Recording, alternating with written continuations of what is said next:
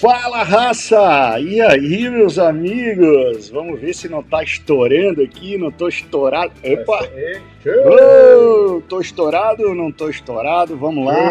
Pablito, tem uma câmera ali, Pablito, por favor, não taca o teu bracinho ali. Eu de ti botava a mão. Rapaziada, estamos aqui para falar de moto velocidade. Final de semana teve alguma coisa de moto velocidade? Sim, tivemos...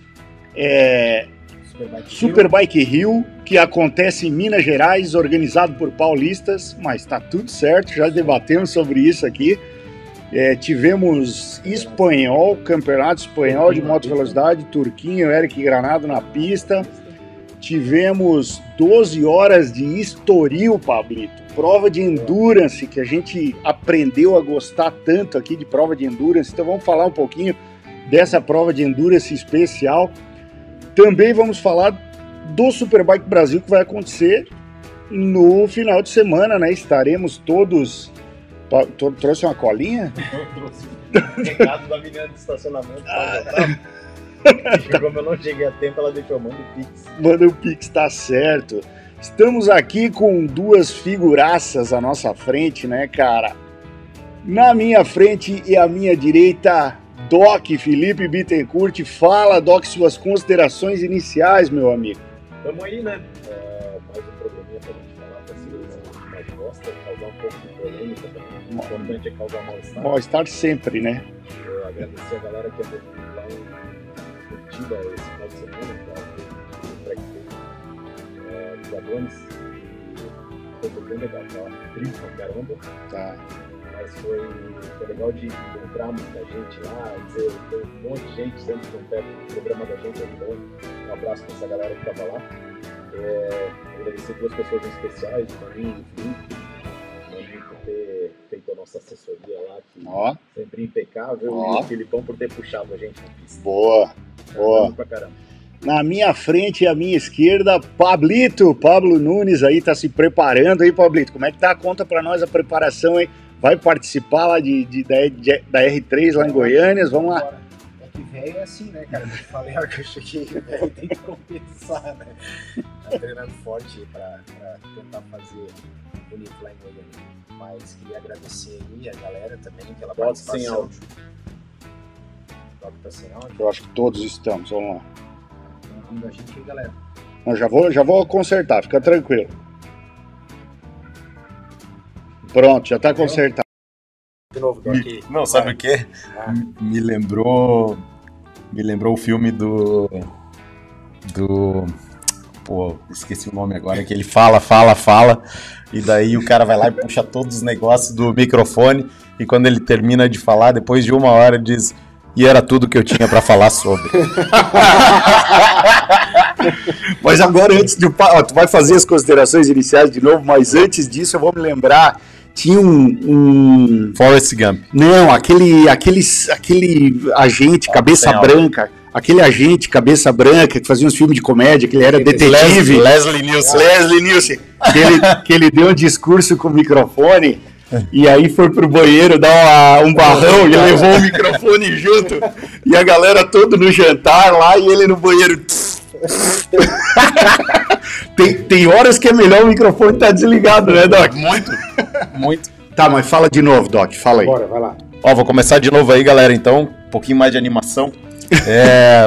A gente não tem muita... Até tem algumas coisas pra falar com relação à moto velocidade, como o Mamute acabou de falar e...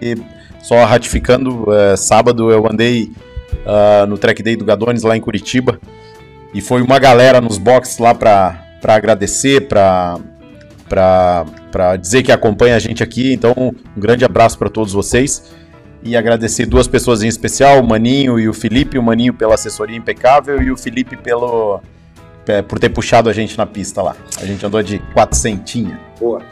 Boa. Agora vamos fazer o seguinte, agora o Pablito, né, Pablito? Falei que o Pablito tá se preparando aí para ir para Goiânia, né?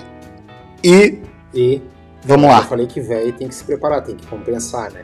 A gente tá se preparando aí para tentar fazer bonito lá em Goiânia, dar o melhor. Quero agradecer de novo o Alan Douglas pela oportunidade, também a Rebeca, todo mundo ali da D78, vai ser sensacional, estou sentindo muita falta e vai ser muito legal.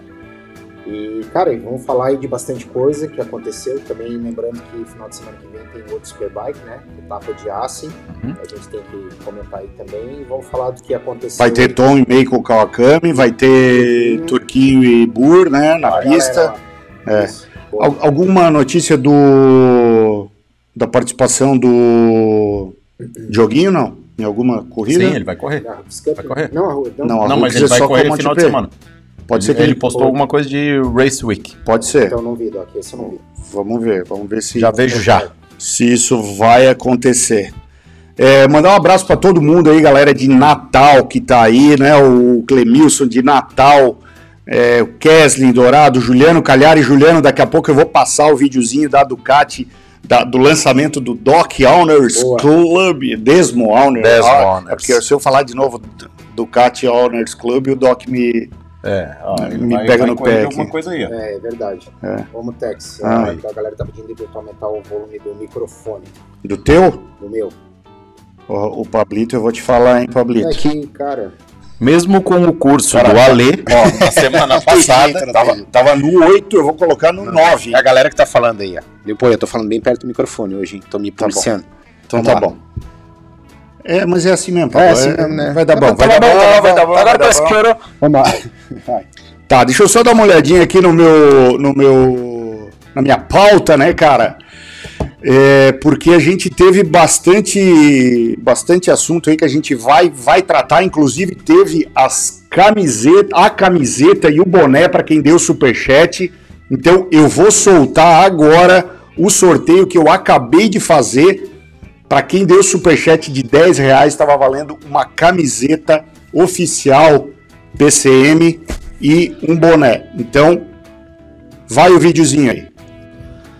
Fala pessoal, beleza? Olha só, pouquinho antes do programa tô aqui preparando as coisas e vou fazer o seguinte, vou sortear a camiseta e o boné para quem deu superchat no programa passado. Então, ó, camiseta oficial PCM Suzuki, ó, o Pablito já tá aqui também para ser o auditor, os nomes já estão aqui, ó, programa de sorteio, ó, sortear nomes, então... Vou botar aqui, ó, tá para sortear um nome. Aqui estão todos os nomes que participaram do Superchat, né? Então vamos lá. Vamos sortear isso aqui. Vou apertar aqui, sortear nomes e vamos ver quem é que vai ganhar. O nome foi... Deixa eu ver... Diego Hillel. Então, Diego Hillel vai levar... a camiseta oficial PCM. Diego, entre em contato no meu Instagram direct ali para pegar os seus dados e tá indo aí uma camiseta. E cara, o Diego Hillel, na verdade, Diego Hillel é piloto da R3 Cup. Vou entregar em Goiânia, eu e o Pablito vamos entregar em Goiânia o boné e a camiseta PCM. Show de bola, acelera. E aí, Pablito, vamos entregar em mãos, então, a camiseta para o Diego, cara. Morou, bora lá. Legal, né? Para quem não sabe qual é a camiseta, meus amigos, a camiseta é esta que ficou... Linda. Não, a camiseta linda, ficou um deboche, né, cara? Maravilhosa. Eu sou suspeito em falar, né, cara, mas essa camiseta aí, vou te falar, cara. Ficou o deboche. Pô, tem uma novidadezinha pra contar depois que eu lembrei agora que eu li essa... antes de ontem. Sobre o Jorge Lourenço. Não é sacanagem, essa é... Eita! Lá vem ele Lourenço, né? Mas eu tenho um comentário aí pra fazer, eu lembrei agora de uma notícia que eu li a respeito dele. Vamos fazer o seguinte, como semana passada eu esqueci de soltar a vinheta no começo, acho melhor a vinheta no começo, né? Boa, isso aí.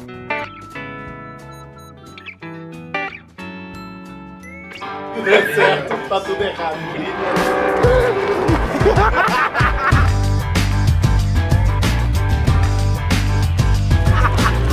Todo bobinho, tá todo gozadinho, né?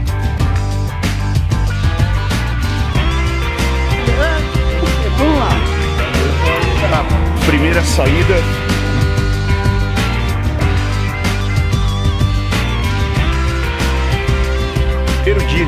anos. Tá tudo errado.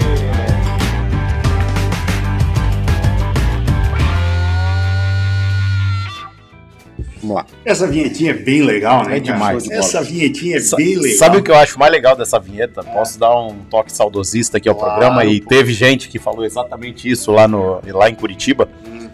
Cara, saudade daquela bancada ali. Ah, saudade, dá né? Pra gente fazer saudade daquela bancada ali, cara, com a cervejinha. Não, isso é a cervejinha. Saudade. Cara. Cervejinha, eu tenho saudade do programa na bancada. Era legal, cara. Era legal. Ah, cara, quem sabe a gente mude algumas coisas aí, mas é que, cara, o mundo evolui, né, cara? A gente tem que seguir algumas coisas que acontecem e acho que tá legal também. Não, tava bom. Não dá pra reclamar, tá? Não tô reclamando, mas tô dizendo que eu tô sendo saudosista aqui, pô. Tá bom. Vamos ler os comentários, então?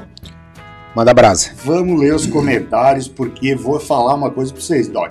Tem um comentário ofensivo da semana aí, Doc. Eita! Vamos deixar ele pro final. Tá. Vamos deixar ele pro final. Vamos começar pelo Patrick Opaleiro, Doc. O Patrick Opaleiro. Todo mundo sabe que se o VR46 sair do grid, a categoria vai perder e muito. E não se saindo bem nas provas. Rossi tem um público fiel, a prova disso aí mesmo é o próprio Marques. Mesmo sendo o número 1 hoje, não vemos tantos fãs. Eu não sei qual mundo que o Patrick vive, mas, cara, o Marques tem muito fã, cara. Mais do que o Rossi hoje. Não vou usar falar isso.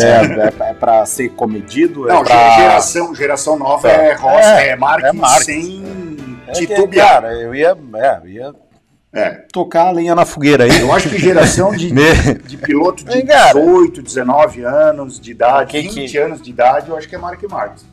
Posso tocar lenha na fogueira ou não? Estamos aqui para isso. Eu sou um Rossi maníaco, cara. Ele é o do meu tempo é Rossi, né? Não é Marques. Mas, cara, hoje o grid perde um cara que tá andando nas últimas posições, para mim. Ele não vai sair, galera. Ele não vai sair. Eu sei, cara, mas hoje o que o grid perde é um cara que tá andando nas últimas posições. Sim. Ele não é ele que tá trazendo público para assistir MotoGP hoje. É a galera mais nova. É verdade. Com perdão da franqueza. Entendeu? Então, acho ele o cara da história, um dos melhores pilotos da história, inquestionável. Ele ainda é maior que Marques, né? Sim. Por títulos e por tudo. Mas é final de carreira e aquilo que a gente sempre fala, cara. Se a gente for comparar pessoas em final de carreira, começo de carreira, cara, não tem como comparar. São situações incomparáveis. O que a gente vai ver são números que também não falam sobre qualificação. Tem piloto, às vezes, que foi bicampeão do mundo numa situação, cara, que os pilotos de hoje jamais andariam, né? Então não tem como a gente generalizar as coisas. Mas o que eu sempre digo, cara, eu acho que, cara, deu, velho. Deu. Vamos partir pra próxima. É outra história, é outra... Eu acho que a permanência do Rossi no grid hoje denigre tudo aquilo que ele fez. Eu acho que o Rossi teve 3 oportunidades grandes de encerrar a carreira e, tipo, por cima da carne seca, sem abalar tudo que ele construiu, né? Sim. Uma foi a primeira, na minha opinião, foi no acidente com o Morbidelli. Eu acho que ele poderia ter dito, pô, deu pra mim, né? Uhum. A segunda foi... Que o Zarco provocou aquele acidente? Não. Foi que o Morbidelli, não, desculpa. Simoncelli. Ah, tá. Simoncelli, lá atrás. Depois, a ida dele para a Ducati, para dizer, não, terminei minha carreira numa equipe italiana. E a terceira, sim, essa que o Zarco provocou, que a moto do Zarco e do Morbidelli passaram a milímetros da cabeça dele. Ali eu acho que ele poderia ter dito, velho, já fiz o que eu tinha que fazer. É difícil, mas... É que hoje não existe... vocês dois têm razão. Você analisando pelo aspecto do Doc, ele tá certo no que ele falou. E eu também concordo contigo, Mutex, que ele já deveria parar. Mas é difícil você tentar entender a cabeça do...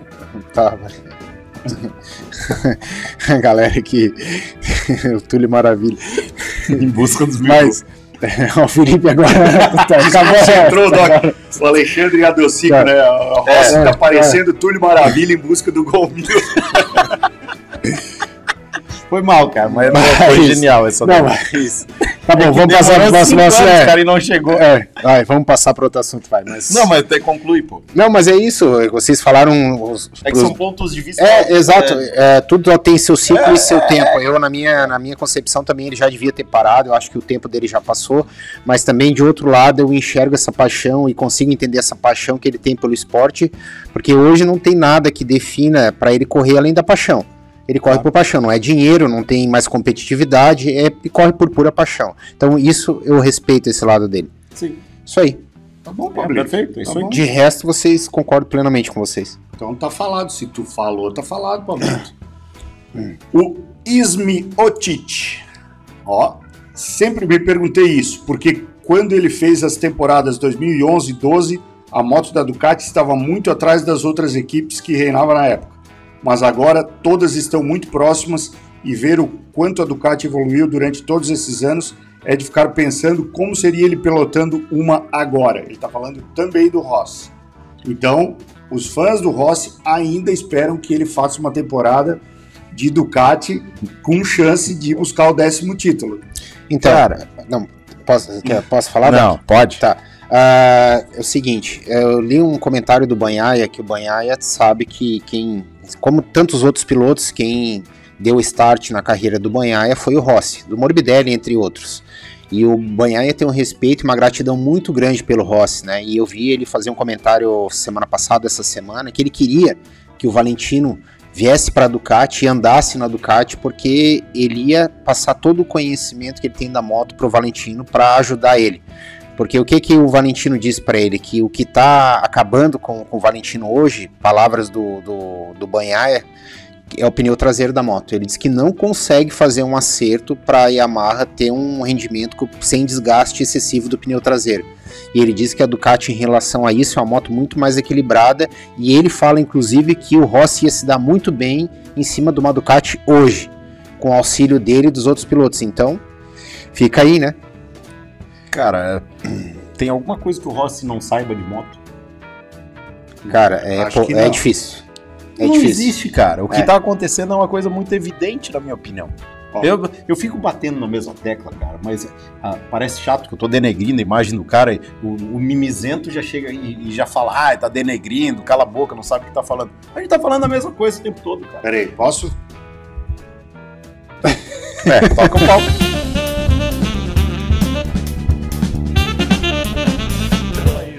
Que pariu! O que é? Não gosto de você, eu digo, vai tomar no c...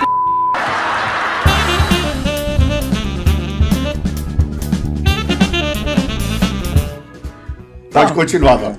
Beleza, cara. Eu tô batendo na mesma tecla aqui há séculos, é mais ou menos isso aí, cara.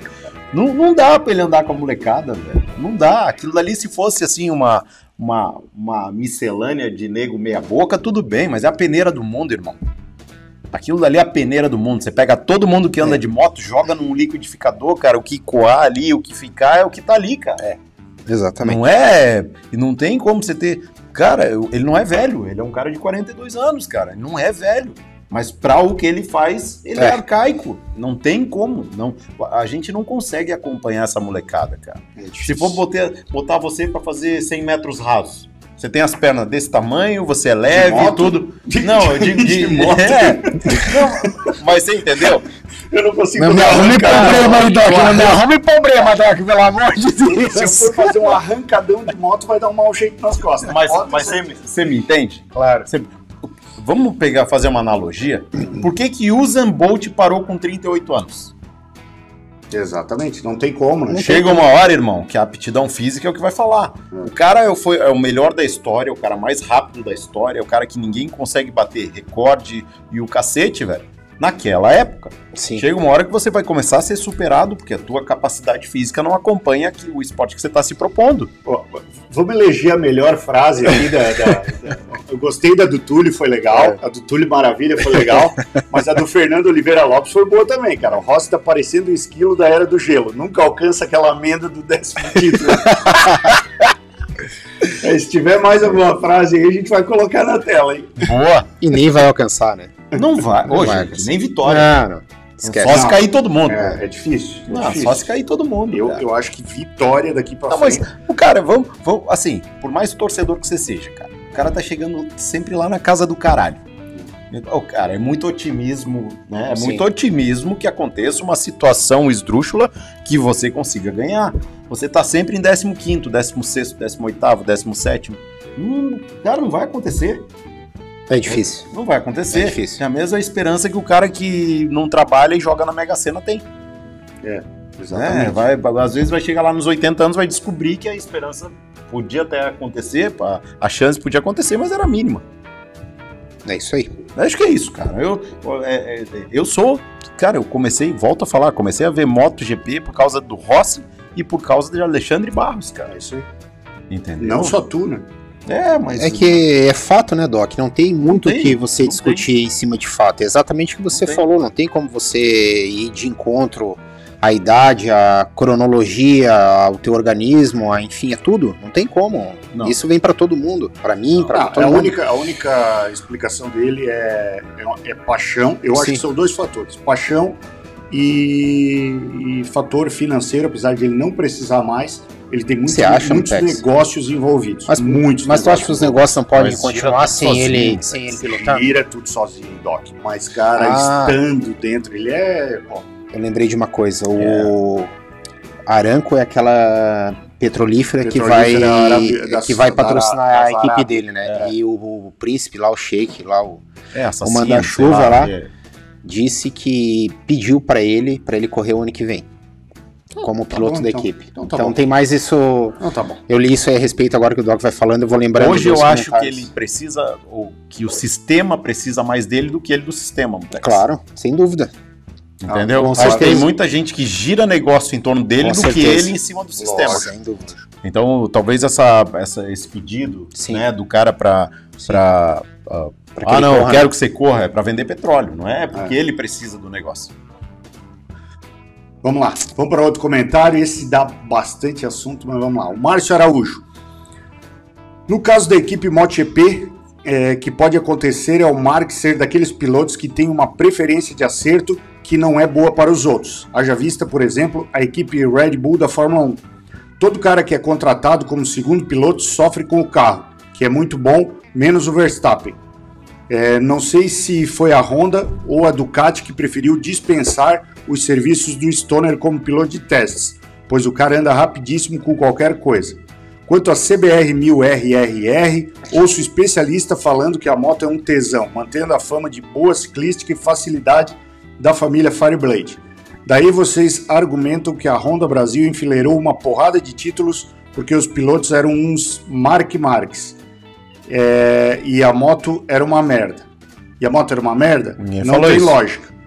Eu nunca falei que os pilotos daqui eram Mark Marques. Eu não lembro se alguém daqui falou. Primeiro que Niba, cara. Eu acho que a Honda sempre foi uma equipe no Brasil que investiu muito mais dinheiro do que qualquer uma das outras. Vou além disso. No Superbike Brasil. E só para fazer um paralelo, há que se salientar que o nível mais alto de categoria Pro que nós tivemos no Brasil foram os anos em que tinha Moto 1000 GP andando de um lado e Superbike andando de outro. Sim. Eu acredito muito que se pegasse os pilotos de ponta da época do Moto 1000 GP e colocassem para andar junto com os pilotos de ponta do Superbike Brasil... Não sei se essa quantidade de títulos da Honda se manteria. Com certeza não. E vou um pouquinho mais além, tá? Eu acho, que como o Doc falou, são tempos diferentes. Mas se a gente puxar o casting do Moto 1000 GP, vou falar só 5, que para mim são excepcionais. Pierluigi. Diego Pierluigi, argentino. Miguel Praia, português. Zerbo. Sebastiano Zerbo, italiano. Lucianá. Lucianat, francês. Vamos, tem mais aí, sobra, gente. Gerardot andava na 600. Andava na 600, tá, mas vamos. Danilo Lewis. Alan Douglas. O Luciano Ribodino, que foi campeão. Boa, Luciano Ribodino. Então, e quem era o top do Superbike? Faustino, o Mário Teixeira, Cachorrão. Era qual a equipe? A Honda. Todos três, sempre Honda. Só vou acrescentar uma única coisa em tudo isso que vocês falaram. A Honda, nos últimos anos, é a única equipe profissional que participou. Claro, perfeito. É. Por isso que ela tem destaque. Contrata os melhores pilotos, investe mais. Qual é o piloto que recebe para correr? Da Honda. Honda. Só? Qual é a equipe de fábrica que despeja dinheiro para correr? Honda. A Honda. Quem é que todos os pilotos lá compram moto? Sim. A Honda não precisava comprar. Exatamente. A única equipe profissional do campeonato era a Honda. Teve alguns anos, ao que eu sei, que a equipe Honda, ela tinha... O dono da equipe era o Cachorrão, né? E ele tinha uma parceria com a Honda, e eu não sei qual era o tipo de parceria. Mas ele bancava Mário Teixeira e Faustino. Uhum. E depois a Honda Racing, sim, assumiu diretamente de fábrica. Independente disso, sempre teve um suporte muito maior do que você tem normalmente. Isso que eu ia falar. Sempre teve suporte. Talvez não num financeiro totalmente na época do Cachorrão, mas a Honda sempre teve muito forte na equipe, né? E eu vou falar um pouquinho mais ali a respeito do comentário. Cara, pra mim, a CBR, de todas as motos esportivas, é a pior, tá? Na minha opinião. Por que ela ganhou? Porque o Doc acabou de falar. É a moto que tem mais investimento, é a equipe que contrata os melhores pilotos e pronto, o resultado tá posto. Agora, se você investir numa BMW, investir numa Kawasaki, investir numa Suzuki, o que a Honda vai ter um embate, entendeu? Exato. É simples assim, entendeu? Exato. Então, não é o porquê que a moto a moto é boa, andava mais porque tinha o melhor piloto em cima dela e o maior investimento. Entendeu? Claro. A gente sempre falou, para você botar uma CBR para rodar aí, a gente tomara que o Shiru, que é nosso amigo aí, esteja vendo o programa, ele quase sempre assiste. Para você comprar o kit que o Eric usava, que o Alexandre Barros usava, que era da Team Kate, é $27 mil, meu amigo. Por motor. Eu lembro de uma... Você lembra? Eu lembro de uma... Essa época, não pegou, Felipe? Ali tu não estava correndo, mas estava acompanhando ali com a gente. Eu lembro de uma conversa que eu tive com o Pitico lá dentro da oficina do Pitico. E aí ele estava falando sobre o tempo do Barros e tal, né? Ele falou assim, ó, uma moto estoque, bem acertadinha, em Interlagos, o piloto que nem o Barros, ou um piloto top que nem o Eric, ou seja lá o que for, vai vir no... 38 alto, isso daí para baixo é €7 mil por segundo. É isso aí, essa é a conta. E para quem não sabia, era 27 mil. Eles compravam o kit da Team Kate, não sei se tu lembra, vinha tanto o Barros, eu não sei se tinha, acho que quem tinha um relacionamento mais estreito com a Team Kate era o Barros, por causa que ele tinha um contato muito forte lá do tempo do World Superbike e do MotoGP. Então ele tinha todo o kit da Team Kate, entenda-se câmbio, entenda-se motor, entenda-se toda a parte interna do motor, bronzina, pistão, biela, tudo vinha de fora. Somado-se ao fato de ele ser um piloto espetacular. Então, era um conjunto perfeito. É um conjunto de coisas. Entendeu? Tanto é que quando ele mudou de moto, ele passou para a BMW, também investiu fortemente na moto, baixou o tempo, inclusive, do que ele andava de Honda. Só que a BMW é uma moto que requer um pouco menos de investimento do que a Honda. Entendeu? Por que a Honda faz isso? Ninguém sabe. Outra coisa, Mutex, vou só terminar aqui, Doc, quero que você me ajude. Olha... A gente vai falar a respeito, eu quero, depois dos resultados do que aconteceu aí do Campeonato Espanhol esse final de semana. Mas eu vou falar. Gente, tem tanta pessoa qualificada nesse Brasil para comentar corrida de moto, tá? Que vocês botam, eu nem quero citar nome porque, olha, é uma vergonha o comentário, tá? Do que os caras estão fazendo na Band Esportes. Nada contra o canal, pelo contrário, meus parabéns pro canal, que pra mim é o canal que mais transmite automobilismo, esporte a motor. Parabéns à Band Esportes. Mas agora, gente, o cara que comenta a corrida do Band Esportes, pelo amor de Deus, a gente sabe que a Honda paga a transmissão, tudo, mas vamos ser um pouquinho mais imparcial nos comentários, discreto.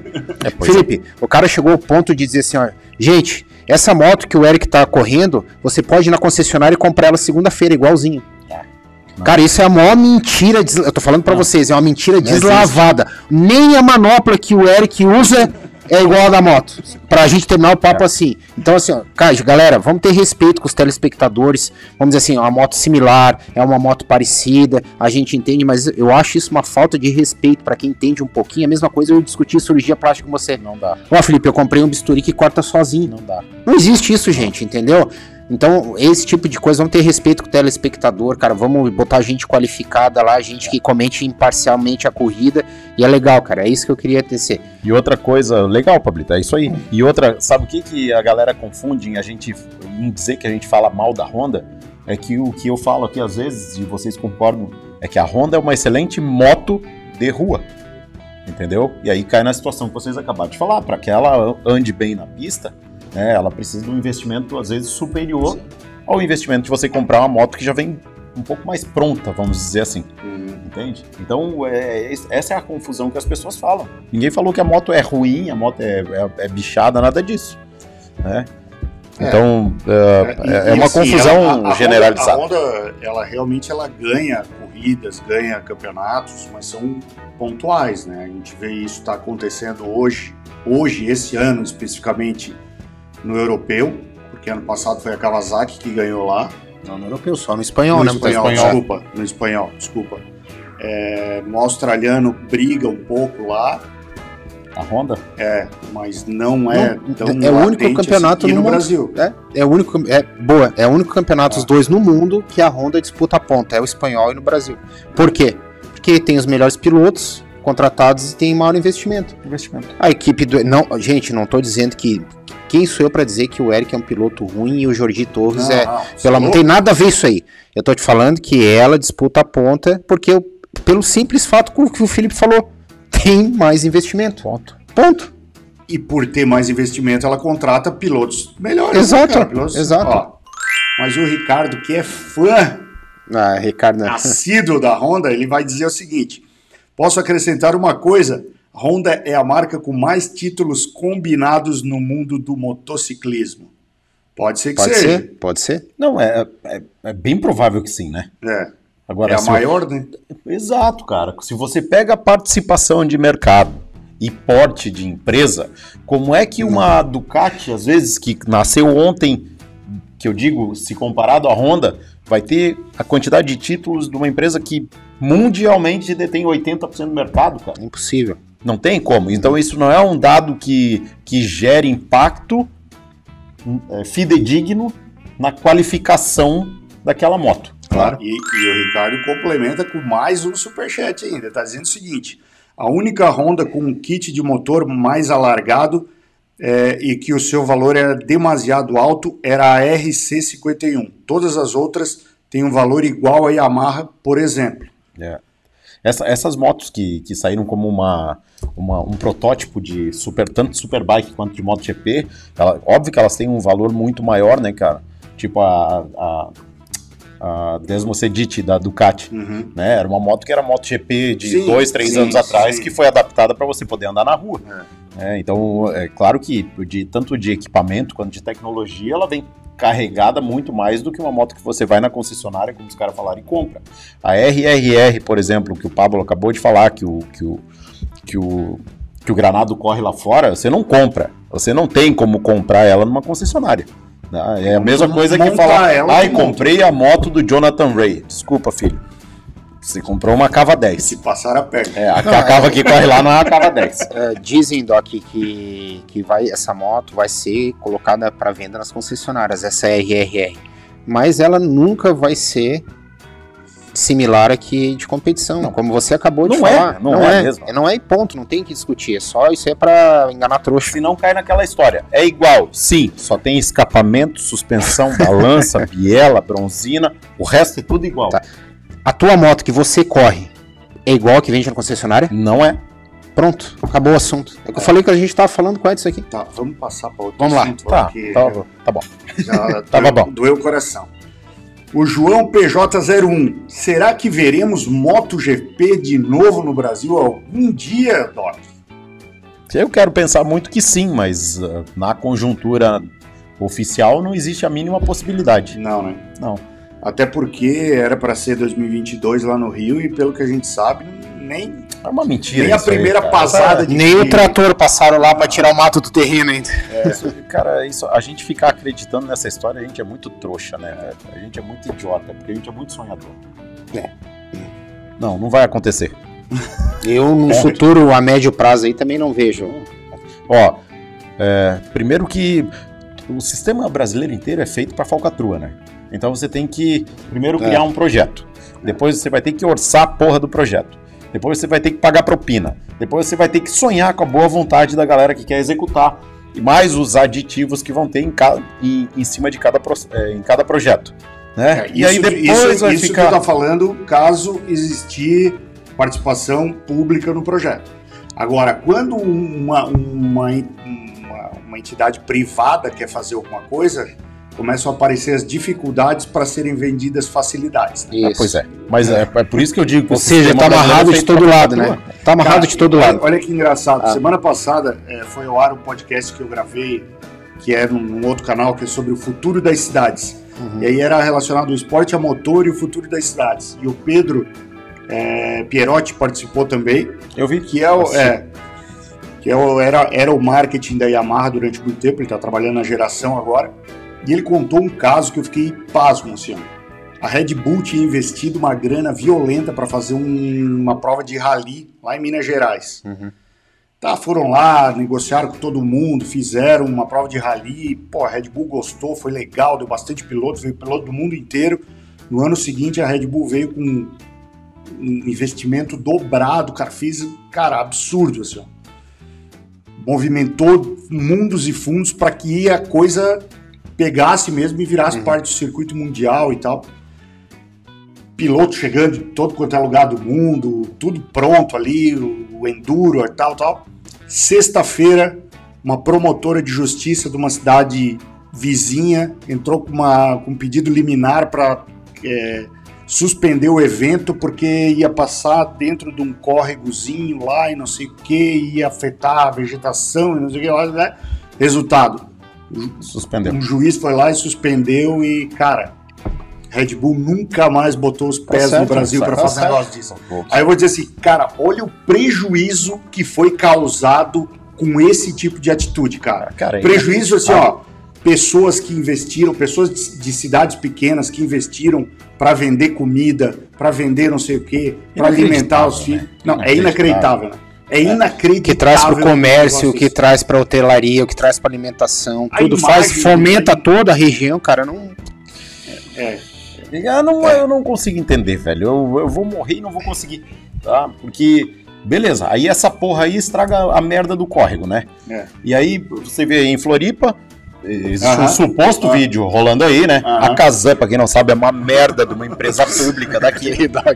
É uma bosta de uma empresa que você paga pra aquela porra funcionar, entendeu? E aí, assim, o esgoto de Florianópolis é talvez 80% despejado na água, só que você não pode fazer absolutamente nada por causa do caramujinho que fica ali. Isso. Só que a merda da Casan joga dejeto, merda também, né? Dentro do brincadeiras à parte, um fosso, né? Não, dentro das dunas da Joaquina. Eu vi, entendeu? À noite, para ninguém ver. Não dá vontade de comprar um caminhão de merda e despejar dentro da casa. É um absurdo, né? É um absurdo, né? Não dá vontade, velho. Então, isso é só pra gente ver o interesse da parte pública, ele é muito seletivo no que rola grana, cara. É. Né? A gente é idiota de pensar que as coisas vão mudar. A gente nasceu com crise e a gente nasceu com político corrupto. A gente vive em crise com político corrupto. As coisas não mudam aqui, entende? Então, cara, se a gente for... A gente vive dependendo de boa vontade de instituições privadas para fazer girar as coisas que o poder público não tem a capacidade ou vontade de gerir. Então, essa história de autódromo, cara, vai ter MotoGP, vai ter isso, vai ter... Não vai ter. Ou alguém tira dinheiro do bolso, como o nosso amigo que criou o Potenza, né? E bota o troço pra funcionar, e mesmo assim o idiota do piloto vai lá criticar, não gosta da pista porque é travado. Cala a boca, desgraçado! Faz melhor então, né? E, cara, faz o troço girar ou não vai acontecer. As coisas não acontecem. A gente tá sonhando acordado. Pra a gente ser um pouquinho sonhador e tentar responder a pergunta do nosso amigo e nosso amigo telespectador. Hoje, se houver tudo isso que o Doc falou, boa vontade, blá blá blá e etc, etc, talvez o autódromo que teria a mínima condição, claro que requer um investimento gigantesco, seria Goiânia. O único no Brasil que teria esse suporte para receber o MotoGP. Eu acho que assim, vai precisar de um pouquinho mais de investimento, claro. Mas o circuito dos Cristais, talvez, em termos de pista, tá? Não estou falando de cidade. Mas aí precisa de infraestrutura, exatamente, né? Aí já não dá. E aí cai numa situação que não tem a mínima condição de receber um evento de grande porte. O que já vai contra, né? Tipo, cara, a gente foi em San Juan de Vilicum. É o final do mundo. Pra quem não conhece, é o cu no final do mundo. É o final do mundo. Entendeu? E pista, cara, no meio do deserto. É uma pista no meio de uma cidade pobre. E tem duas, né? Porque a gente visitou tem dois autódromos. Então, é uma pista num vilarejo pobre com uma infraestrutura gigantesca, cara. Entende? Então, assim... Boa vontade. Dá. Não quer, não dá. É isso aí. Né? Cara, olha o Sapiens, velho. A gente tem um cartódromo em Florianópolis que foi construído do bom e do melhor, com tudo bom e do melhor, para receber o Desafio das Estrelas. E o cartódromo ele está abandonado há 10 anos porque o poder público não quer que use. Entende? E também não sabe por quê, né? Porque tem algum... Não, ele não sabe por que que não quer que use.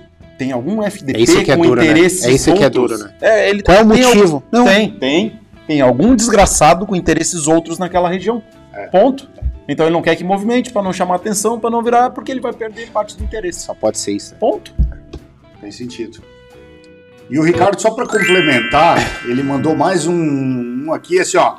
Doc, a Ducati necessita de um investimento de pelo menos 20 mil, só para chassis e um mecânico Ducati Corsa ao teu lado. Mesmo assim, não é fácil. Não é o que a gente vê, né, Ricardo? A Honda tá andando aonde, a Ducati tá andando aonde no World Superbike?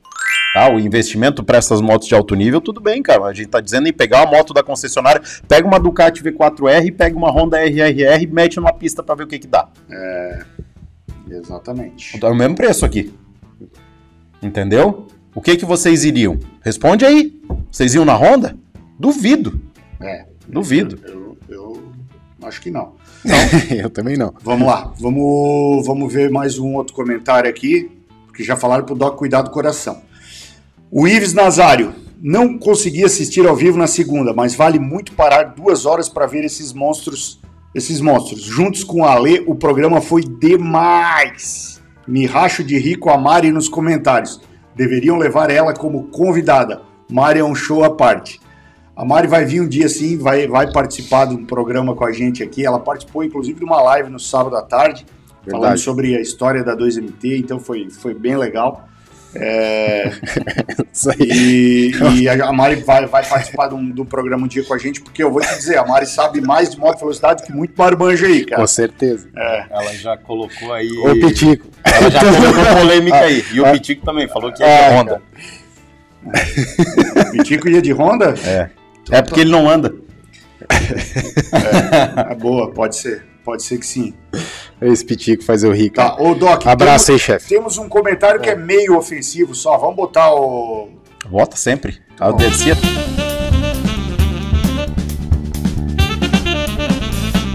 Puta que pariu.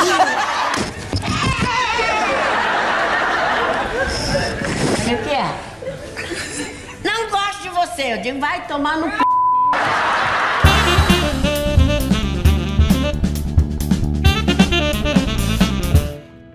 Vamos ver aqui, vamos ver esse comentário. Não foi nem tanto ofensivo, mas acho que vale pela... O pessoal tá de sacanagem com o Toprak. Ele é ótimo mesmo, mas muito longe de ser tudo isso. É tipo comparar o Ronaldinho com o Messi. Toprak pode ser um show, mas não chega nem perto de ser o melhor.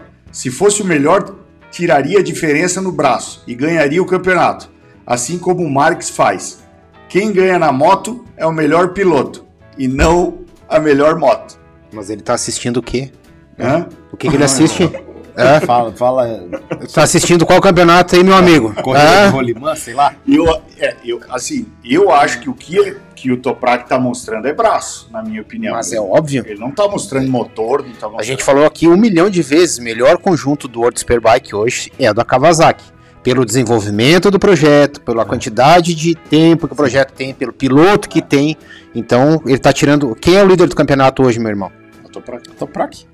Será que o cara não é bom? Vocês, a gente estava discutindo sobre a frenagem do Toprak e tal, que até foi motivo de uma discussãozinha entre o Ray e o... Não, o Ray e o da Ducati lá, pô. Scott Redding? Não. Ah, sim, do Rinaldi? O Rinaldi. Ah, porque eles falaram, pô, vocês viram onde é que é impossível passar ele na frenagem? Sim, sim. E aí o Pierre Balducci, cara, me mandou um link... de uma entrevista e tal, do Toprak, de uma matéria, na verdade, que foi feita com o Toprak. A família do Toprak, o pai do Toprak, é piloto de wheeling, cara. Olha só. Cara. E aí o Toprak fazia wheeling também. Sim. Então esse estilo de frenagem, trocar a marcha com a roda traseira no ar e tal, fazia brincando, entendeu? Então, para ele, hoje é muito mais natural de ele fazer isso. E mas... vocês viram as fotos do Toprak e o Kenan treinando de R3 esse final de semana? Vi. Pensa o que deve ser o show de assistir aquilo. Cara, com as R3... Eu pagaria mais para assistir esses dois andando de R3 do que no World Superbike. Eu arrisco a dizer hoje, Doc, que no mundo de competição da moto velocidade, não existe ninguém que freie mais que ele. Não. O cara é um monstro mesmo. Não existe. E só, cara, ô Bruno, a gente tá brincando aqui e falando como se estivesse na roda, né? A gente não tá te sacaneando. Mas cara, a gente realmente não fala não falou essas besteiras que você falou aí, cara. Qual besteira, cara?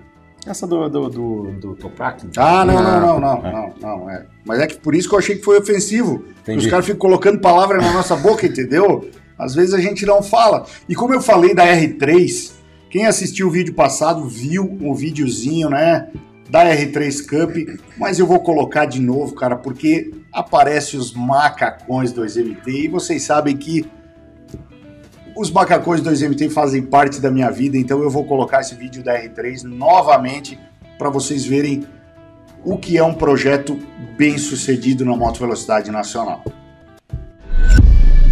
Apagou a luz vermelha, partiu! Corrida linda, que corrida fantástica! Os pilotos vão se apertando, vão se espremendo. Eles vêm para decisão na linha de chegada. Reta final de prova, instantes finais de primeiro colocado, feliz debaixo do capacete. Adrenalina e emoção, presente nas corridas de moto velocidade, fazem parte do DNA Yamaha. Fatura a vitória da primeira corrida. Prova disso é o enorme sucesso da Yamalube R3 Grupo Cup South America, maior campeonato monomarca da América Latina, que em 2021 chega à sua 6ª temporada.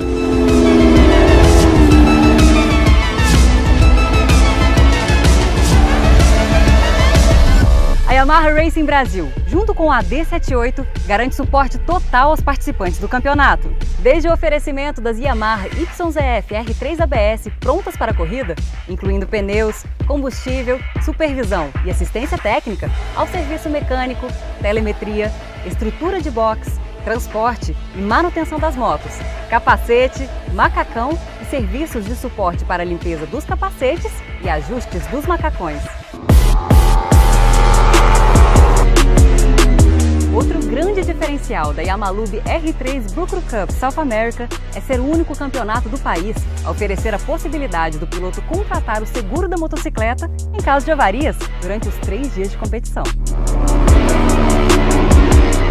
Em 2021, continuamos seguindo o protocolo padrão de prevenção ao Covid-19, mas com muitas novidades. São 48 pilotos de todo o Brasil e da América do Sul. Em cada etapa, nós sorteamos as motocicletas entre eles, garantindo transparência e igualdade na competição. A Yamaha também pensa no futuro e, por isso, todo o gás carbônico emitido para que a R3 Cup aconteça é neutralizado com a plantação de 11 mil árvores para reflorestamento de 20 hectares de terras no estado de Roraima, em parceria com a iPlant Forest. A Yamalube R3 Cup é pioneira nessa iniciativa desde 2020, sendo admirada e seguida por outras competições nacionais. Acompanhe toda a adrenalina e emoção em todas as etapas da Yamalube R3 Brucro Cup South America, com transmissões ao vivo no YouTube da Yamaha Racing Brasil, no Facebook da Yamaha Motor do Brasil e na Band Esportes. Até lá!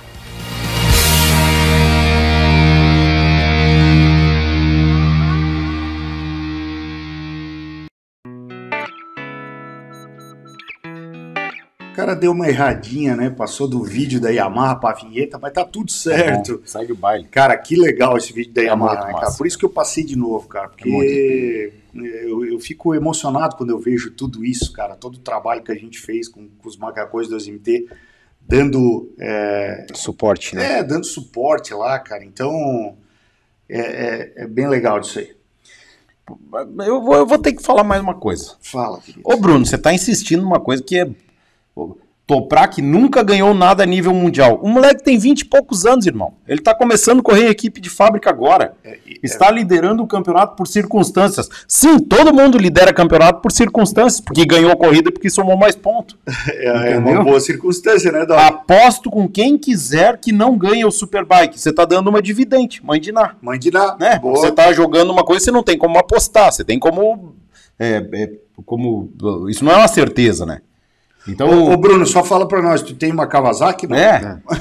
Se tu tiver, tá explicado. Eu não entendo, cara. Não entendo. E assim, ó, o que a gente fala aqui no programa não é o que o Doc pensa. Claro, a gente fala o que pensa, mas a gente estuda bastante, lê bastante pra passar esses comentários aqui pra vocês.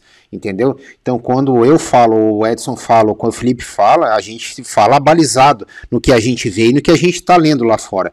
E se não bastasse isso, Bruno, só para você ter uma ideia, ele já renovou com a Yamaha por mais 2 anos, tá? Então, ou seja, a Yamaha tá com ele na manga aqui, ó, na manguinha aqui, tá? Para ir pro MotoGP. E vou te dizer, ele só não foi pro MotoGP porque ele quer ser campeão do World Superbike. Eu aposto contigo que se ele for campeão do World Superbike esse ano, ele tem uma grande chance de ir pro MotoGP os próximos 2 anos, tá? Ainda mais com essa falta de piloto que a Yamaha tá tendo. Ó, veio um superchat aí para parar um pouco a polêmica, que é do Cristiano Lenz.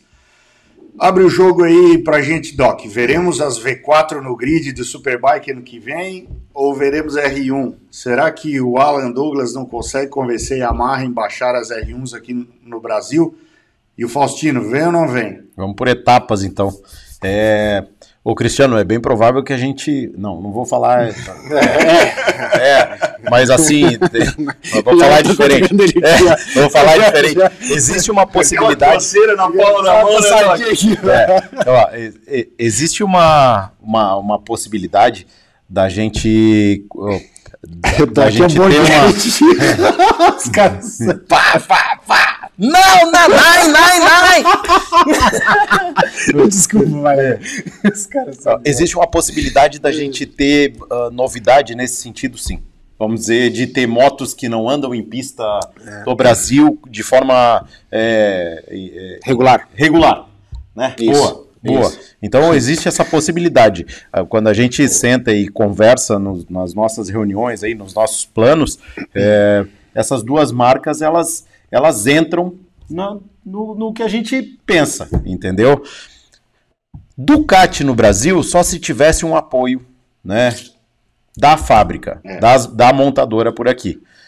O que, pelo jeito, é uma coisa que é difícil de acontecer. Até porque ela esbarra no regulamento também, né, Doc? Teria que ser a V4R... Mas isso pode ser ajustado, Mutex. Tudo bem, mas aí o custo elevaria ainda mais. Teria que ser V4S. Não, a R é 1000. A R é 1000 e a R... é verdade, tá certo, tá certo. Desculpa, é verdade.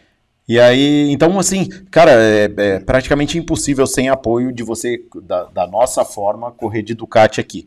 Então, a gente gostaria muito, mas é uma coisa menos provável de acontecer. O Alan Douglas podia ajudar a gente nessa história aí, né? Então, veio uma boa dica aí, Cristiano, para ajudar. E o Faustino, da mesma forma que a Ducati, a gente precisa ver investimento, entendeu? A gente precisa ver de que forma a gente vai gerir investimento que vai ter na equipe para o ano que vem.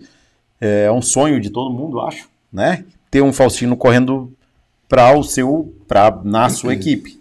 Né? Mas precisaria de um investimento gigantesco para que a gente casasse todas essas histórias, até porque eu não gostaria de botar o Faustino para correr de qualquer coisa. Né? E acho que tem um suporte, primeiro, que ele não iria, e segundo, que eu não gostaria de expor ele dessa forma. Não, eu acho que a própria equipe, né, que vai receber ele também não vai querer deixar ele com um equipamento meia boca, né? O cara tem que ser competitivo, ele tem que ter pelo menos uma moto reserva, sim, tem que ter pneu à vontade, tem que ter equipamento, não pode ser uma moto estoque, vai ter que ser... Claro. Então, para que volte, tem que ser de forma profissional, é isso, entendeu? Não adianta você colocar para fazer um track day de alto nível. Não é isso que a gente quer. O que a gente quer é que corra de forma profissional. Eu posso contar para a galera, não sei se vocês dois autorizam, mas quanto é que a Ducati cobrou para a gente tentar viabilizar as motos para correr aqui no Brasil? Não, melhor não. Então tá, então não vou contar. É. Mas a gente foi atrás, tá? É. E outra coisa, galera, só respondendo aqui, aproveitando o Tex, o Edson perguntou qual a motivação de deixar o Faustino pilotar a minha moto, se dá medo ou fica de boa. A motivação é ver um cara que anda pra caralho, na minha opinião, é o melhor piloto do país, andar nela. E a segunda, não fica de boa, dá medo do caralho. Ó, só pra completar aquele assunto ali do Toprak, tá? O Magrão lembrou muito bem aqui que a Yamaha chamou ele para substituir o Morbidelli e ele não quis. Por isso que o Gerloff foi chamado. A gente falou isso no programa.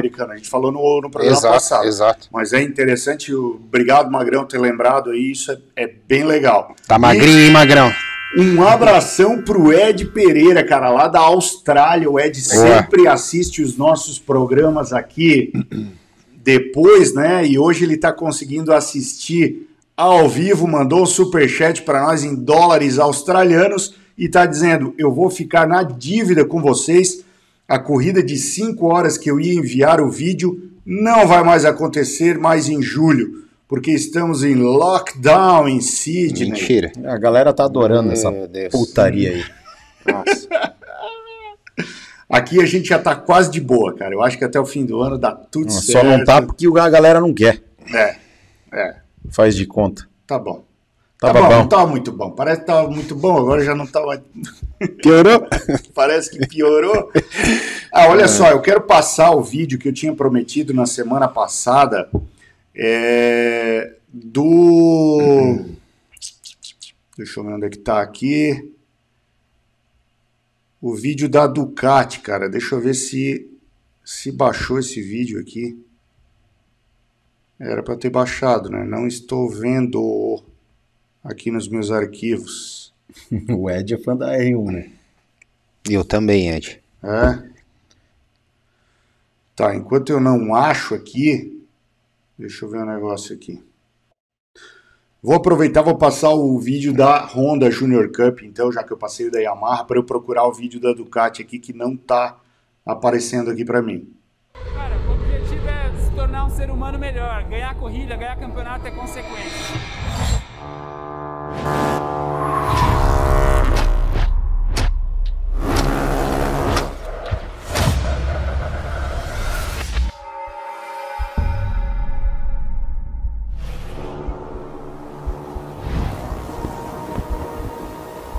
Are you there? Wanna say goodbye?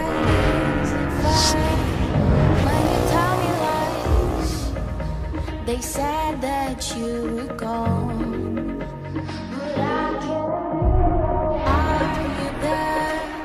Wanna say goodbye? It's not fair when you tell me lies.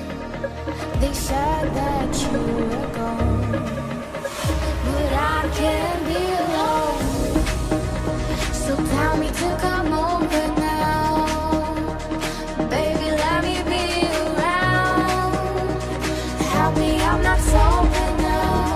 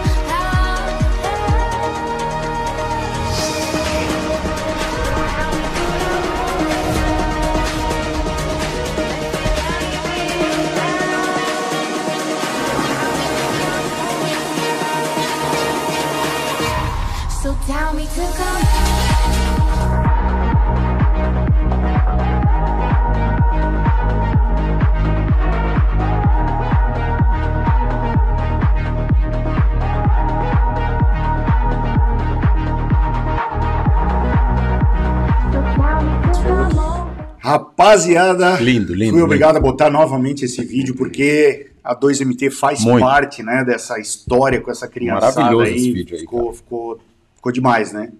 Ficou um negócio fenomenal, como diria o... Fenomenal. Hollywoodiano, diremos assim. E temos o superchat aqui do Aldo Souza, que está dizendo o seguinte: muito triste com o cancelamento da etapa da Austrália. Não vai dar para eu cumprir a minha promessa, rapaziada. Mas se Deus quiser, ano que vem eu vou realizar esse sonho. Grande abraço. Pois é, não vai ter corrida na Austrália, né, cara? Infelizmente, não. Tá fechada aquela porra. Que coisa ruim, velho. Isso aí é... Tá bom, segue o baile. É. Valeu, Aldo. Obrigado, cara. Eu tô em dívida contigo, mas não esqueci. É, deixa eu só ver um negocinho aqui. Ah, o Doc me chamou a atenção aqui agora, porque nós temos que falar do nosso patrocinador, a Modena, né? Que ela nos patrocina com as pastilhas AP Racing, filtros DNA e as correntes CZ Chains. E qual que é a novidade agora da Modena, Doc? Agora ela tem escapamento Arrow. Olha só, filho, aí... Ele falou para mim semana passada, ele disse: Mamute do céu, estamos pegando... E tem mais o disco de freio lá também, né? NG, né? Isso. NG. Então, quem quiser equipar sua moto, seja de rua, seja de pista, cara, entra em contato com a Modena, que eles vão lhe dar uma assessoria aí do que tem de melhor no mercado, tanto em pastilha de freio, filtro de ar, corrente, escapamento. Boa. Cara, entra em contato com o Zé Cohen lá, ou com a equipe dele, que eles vão deixar vocês, sua moto com tudo que tem de melhor aí. Eu vou falar uma coisa pra vocês, eu corri com 2 anos de Arrow e é... É bom? É animal. Top, escapamento, tá? É top. Animal. Aí sim, Pablito. Pablito, diga. Espanhol de moto velocidade, Pablito. Vou começar a falar do Turquinho, teve um final de semana de experiência, de aprendizado. A primeira corrida, se eu não me engano, até tirei a dúvida contigo, ficou em 18º, e a segunda 13º, né? Isso. Eu acho que na segunda corrida achei que ele foi muito melhor, ele separou os pelotões ali.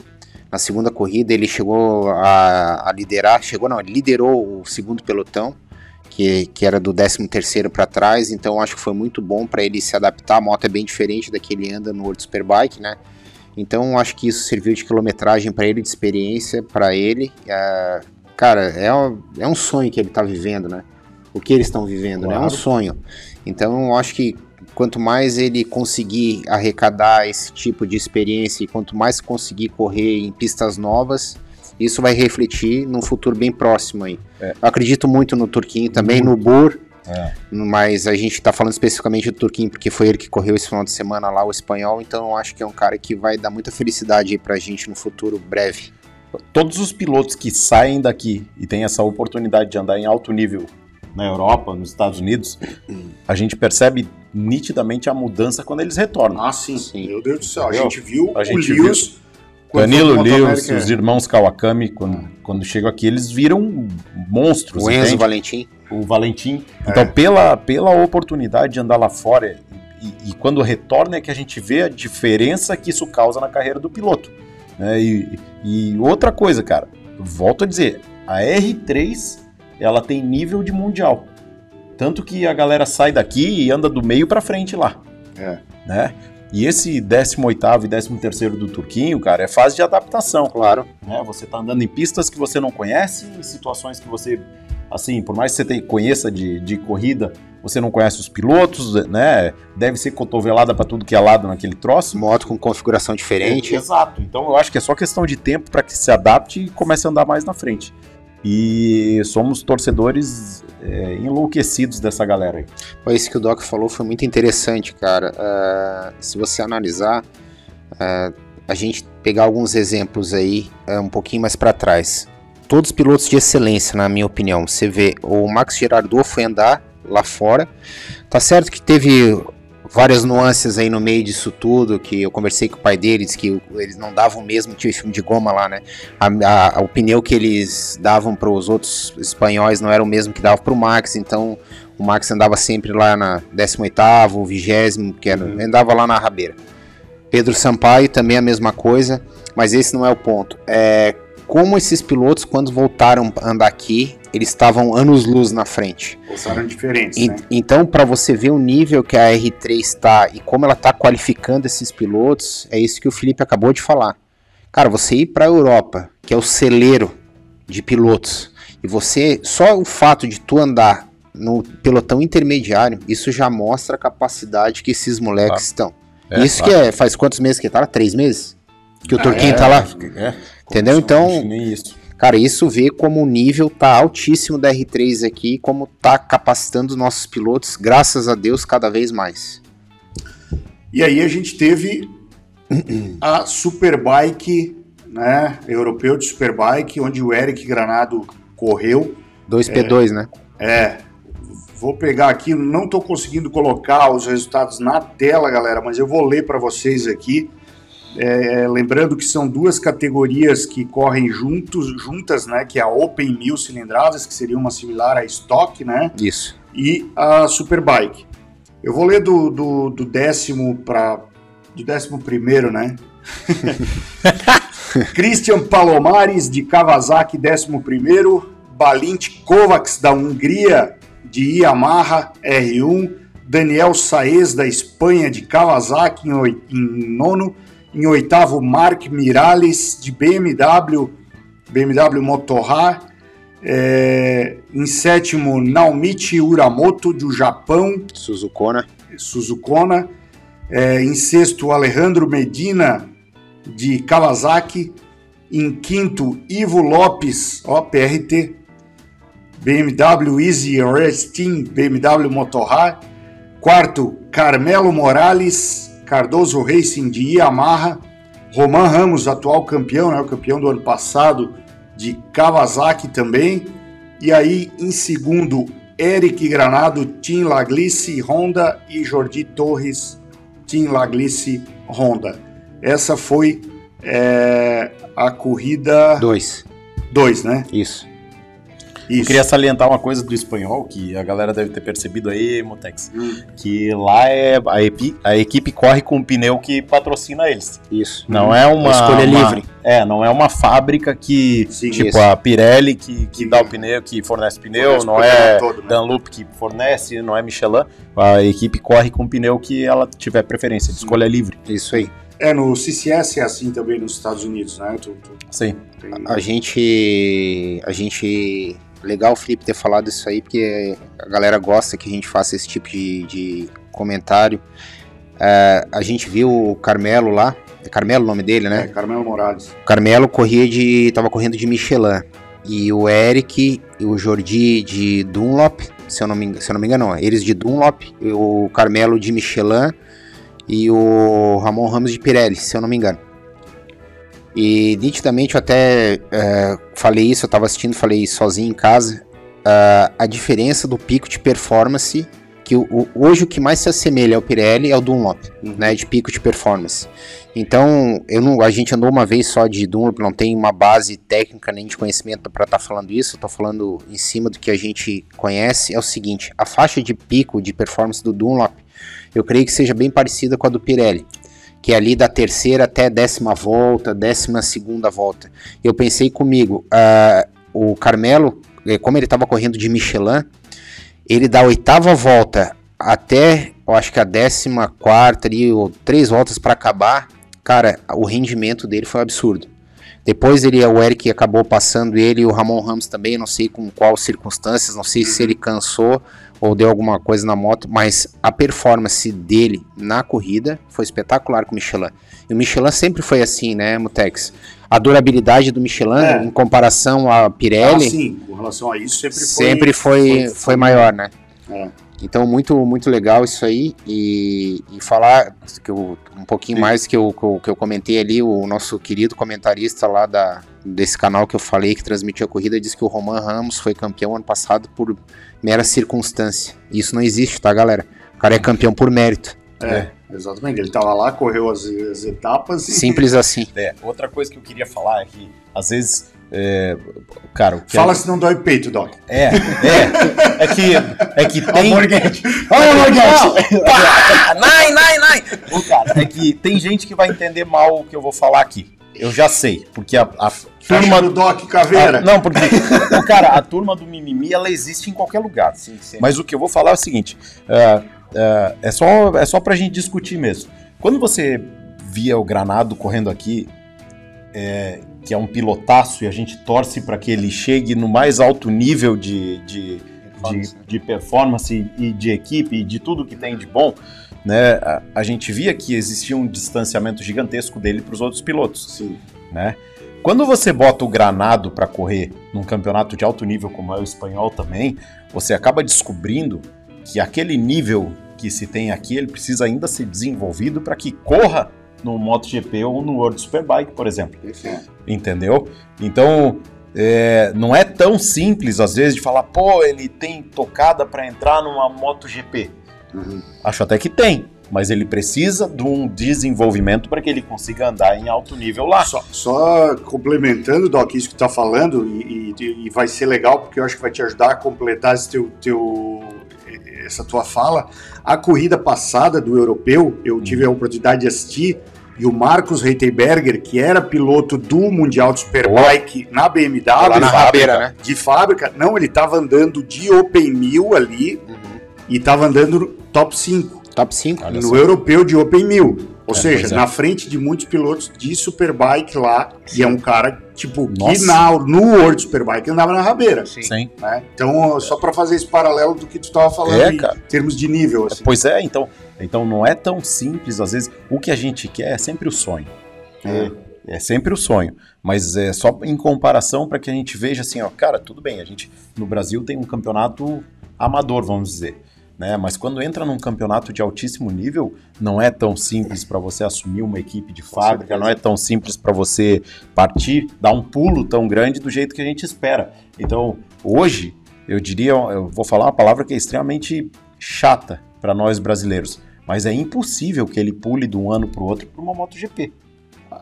Não tem como, né? É impossível. Eu acho que o caminho que está sendo trilhado agora é mais seria voltar para a Moto 2, que eu acho que já é meu Deus, já é uma grande coisa. Exatamente. E aí sim, cara... E aí sim brilhar, é o que eu penso também.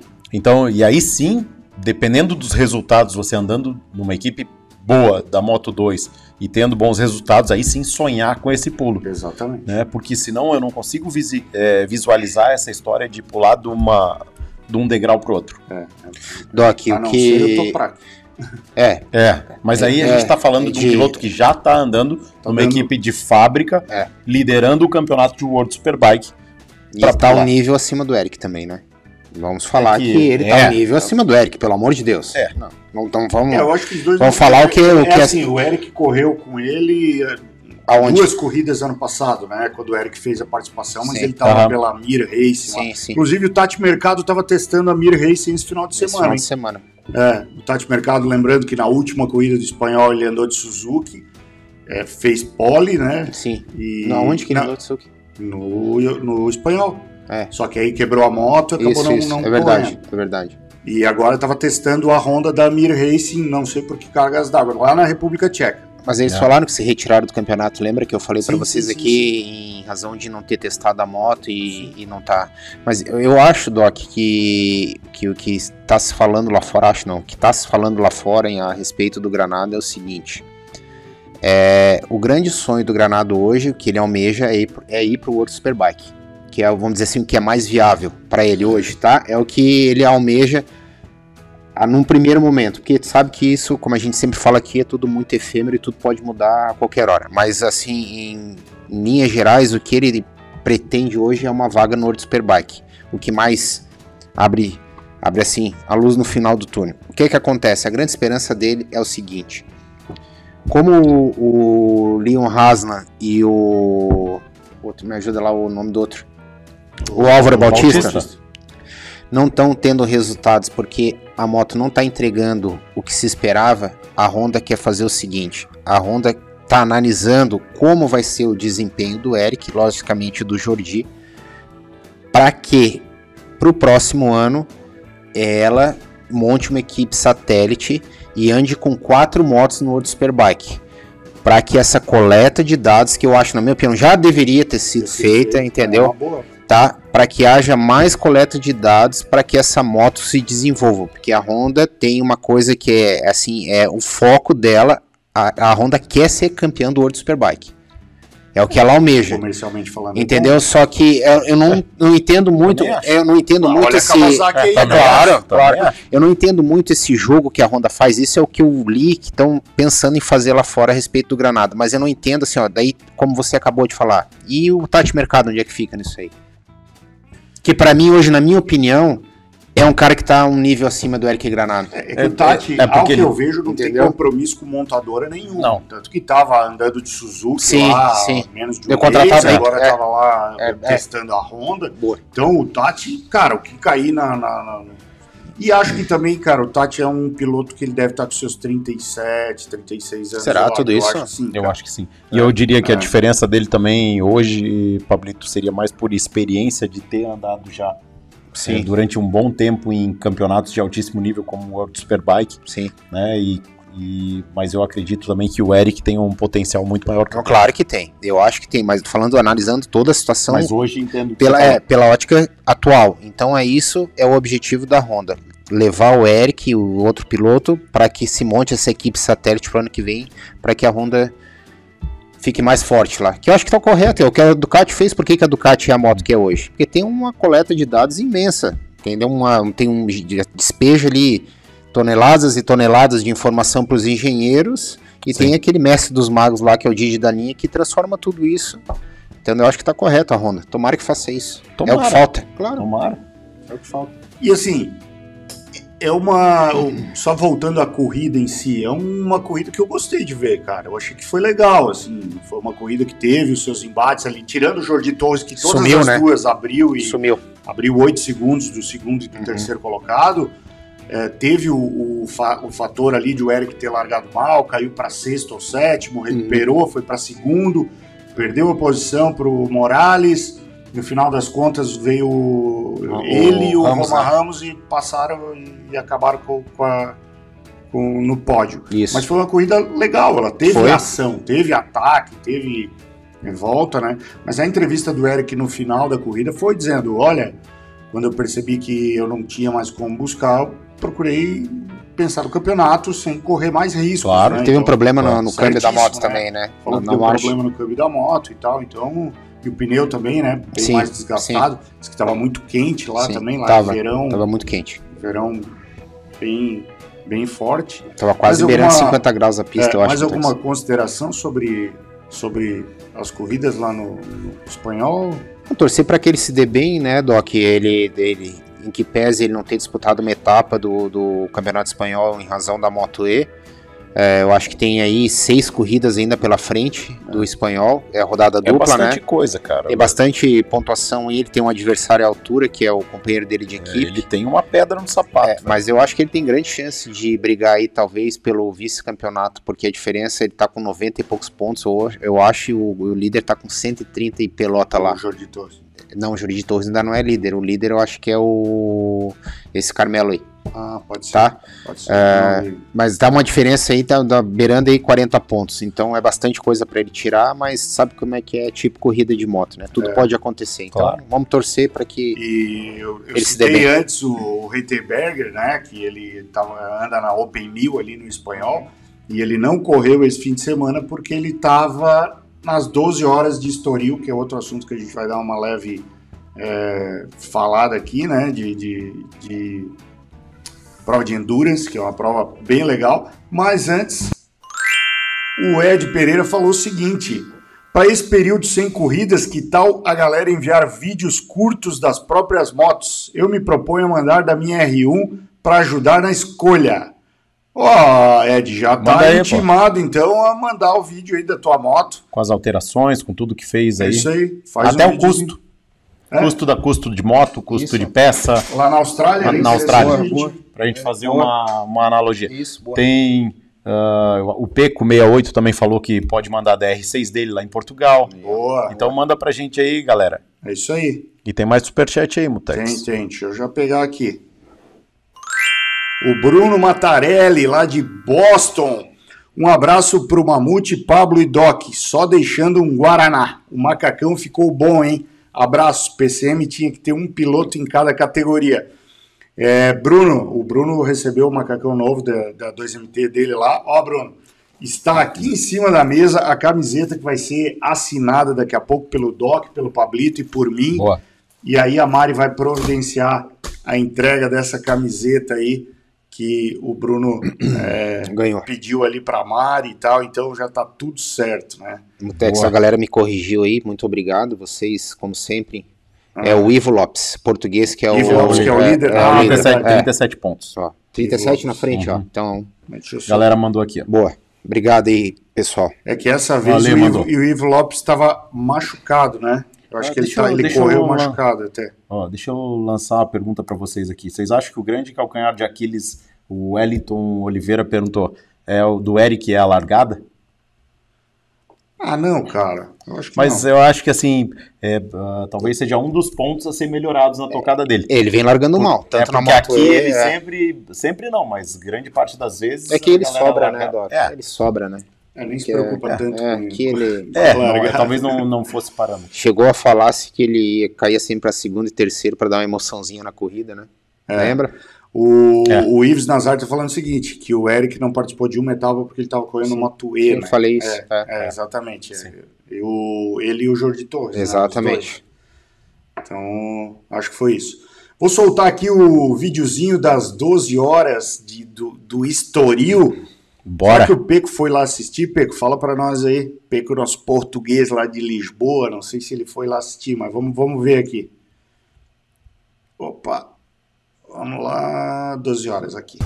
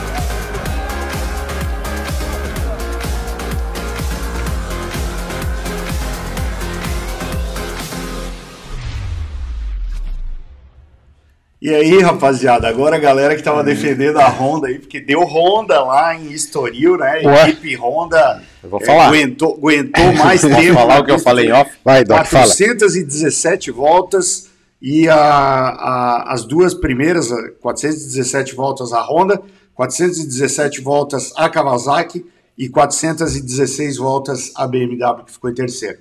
Fala aí, Doc, o que tu queria falar, Doc? Confirmando a máxima, moto de rua dura mais.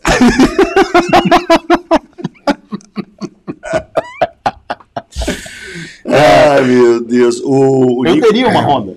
Sim, eu também. Eu teria. Eu andaria de Honda. O Nicola Canepa, até o Peco destacou aqui, ele pediu desculpas para a equipe CERT e Yamaha lá, porque ele caiu. E ele falou que fazia muito tempo que ele não caía, cara. Então ele caiu e deu uma detonada na moto. Assim. Sim. E aí, obviamente, prejudicou todo o desempenho da equipe, né? É, pois é. Tudo pra nada. Ah, eu tava comentando All for Nothing. É. O maninho deu essa agora. Ah, é? Agora é All for Nothing. Tá certo, cara. Hoje tá difícil. O Nicola Canepa é um baita de um piloto. Nossa senhora. Já andou Moto 2, né? Nossa senhora. Já é, mas super experiente, né? Não anda mais. Mas ele substituiu o sul-africano lá no Moto América no passado. Se eu não me engano, ele tava correndo italiano, acho, ano passado. Se eu não me engano... Ele é italiano, né? Tava correndo, disputava o italiano. Mas voltando ao vídeo, eu sou completamente apaixonado por prova de longa duração. Eu, se tivesse oportunidade aqui no Brasil e que realmente tivesse, eu trocaria qualquer campeonato de tiro curto por uma prova de endurance. Só para te deixar meio atento, então, confirmado R3 horas para ano que vem. Confirmadíssimo, R3 horas. Esse ano ou início do ano que vem? Início do ano que vem. Ah, tá em janeiro então? Em janeiro, possivelmente e provavelmente com a presença de público. Sensacional. Aí, meu amigo, vai ser coisa linda. Mas vai ter endurance também? Ou só... Sim, R3 horas, pô. Ah, tá. Tô viajando, pensei que era o desafio da... Não, tô confundindo aqui. O desafio aqui no Cartódromo é outra coisa. Ah, claro. Viu? Aqui no Cartódromo de Florianópolis, o desafio aqui vai ser outra coisa. Tô viajando, claro. É outra modalidade. Já tem uma galera entrando em contato para reservar a vaga. O Delafrate, Fabinho Jandaia... Uma galera lá de cima já me mandaram mensagem, reserva nossa vaga, porque a gente está indo para esse desafio. Então, já tá tudo certo, já estamos programando para ter transmissão, tá, Doc? Show de bola. Vai ter transmissão, talvez não tenha pela TV, mas por YouTube. Claro. Se a gente não conseguir por qualquer outro canal, vai ser pelo nosso canal mesmo. É isso aí. Tem umas câmeras lá em cima. Não, profissa? Profissa, legal. Comentarista. Vamos falar com o nosso amigo Ale Eiras para vir fazer a... Fechou, é isso aí. Ele já se dispôs a vir. É que a R3 horas já faz parte do calendário, né, da motovelocidade. Então, é que seriam duas... eu viajei, confundi. Mas realmente, assim, a gente viu pelo vídeo aqui, cara, uma prova de endurance é uma prova que... Cara, espetacular. Quem tá vivendo aquilo ali, e até a gente viu na R3 Horas, o público que assiste fica do começo ao final. Claro, cara. Eu acho que toca a vinheta da Dercy, depois eu vou te falar por quê. Sério? Toca a Dercy, que precisa tua.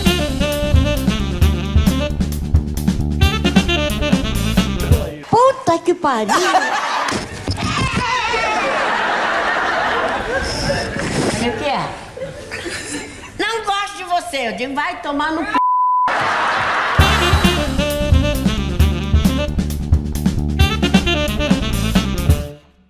Vai lá, Doc, fala aí por que eu tinha que tocar o... Por causa de dois comentários. Ó, o Will Belay falou que a Honda ganhou porque abriu na frente e deixou um rastro de óleo que derrubou as demais. #paz. E a outra é do Ed Pereira. A Honda ganhou, ok, mas os top 4 times ou caíram ou tiveram problemas. Ter a melhor sorte é bom até se você tem a quinta melhor moto. Não, mas isso a gente sempre pregou que, cara, é merecedor. Foi a que menos errou, foi a que... Não, foi a que... Né? Quem ganhou. É quem ganhou. Mas regular. Vai ser lembrada por isso. É. As circunstâncias não vão interessar mais à frente. Endurance foi legal. Foram bons. A gente gosta desses comentários. O Magrão. E o Ricardo, ó, tá dizendo que as melhores corridas que ele já fez e as que mais se divertiram são as de Endurance, principalmente certeza. As de 24 horas. Cara, o Ricardo mostrou para mim um videozinho do YouTube que eles faziam Endurance de... Scooter. Não é nem scooter, é lambreta mesmo o negócio. Não é scooter, scooter é outra coisa. É outro patamar. É a seca da TV. Sabe, eles me contaram que, eu não sei que problema que tinha dado numa das scooter, cara. Ele chegou meio que empurrando a scooter, os caras foram mexer na chave lá, não sei o que deu, tava quente o motor, o cara meio que queimou a mão, deixou cair a chave dentro do motor, e a chave não caía, cara, não passava. Resultado, pegaram em 4, 5 a scooter, viraram a scooter de perna para cima para cair a chave, rapaz. Cara, quem vivenciou isso em prova de endurance, acontece cada coisa, cara. Esse cara tem que fazer um livro. É cada coisa que, se a gente contar, vocês acham que é mentira. É, mas é divertido, cara. É muito legal. Ô Magrão, eu não sei se você tá falando pro R3 Horas ou pro desafio aqui no final do ano das estrelas aqui, que vai acontecer em Floripa. Se for a R3 Horas, a minha equipe tá de portas abertas pro senhor, né? Olha aí, ó. Seja convidado. Então. Pode vir aí que a gente vai lá correr junto, cara. R3 Horas. Pra quem? O Magrão. Eu não sei se ele falou, aí, eu não sei se ele falou do final do ano ou da R3 Horas. Só porque agora ele tá magrão mesmo. Né? Só porque você tá magrão agora, hein, magrão? Agora R3 empurra. O Ale tá dizendo que, ó, vale lembrar que semana passada teve o churrasco, tá? E foi top. Então o Ale ele participou com a gente aqui. Boa. E na terça-feira, lá na casa do Doc, lá a gente fez um churras e foi bom. Não fui eu que assei, mas o cara que assou é de muito mais responsa. É um dos meus. Assa muito. Eu diria que é tão bom, cara. Então foi bem legal.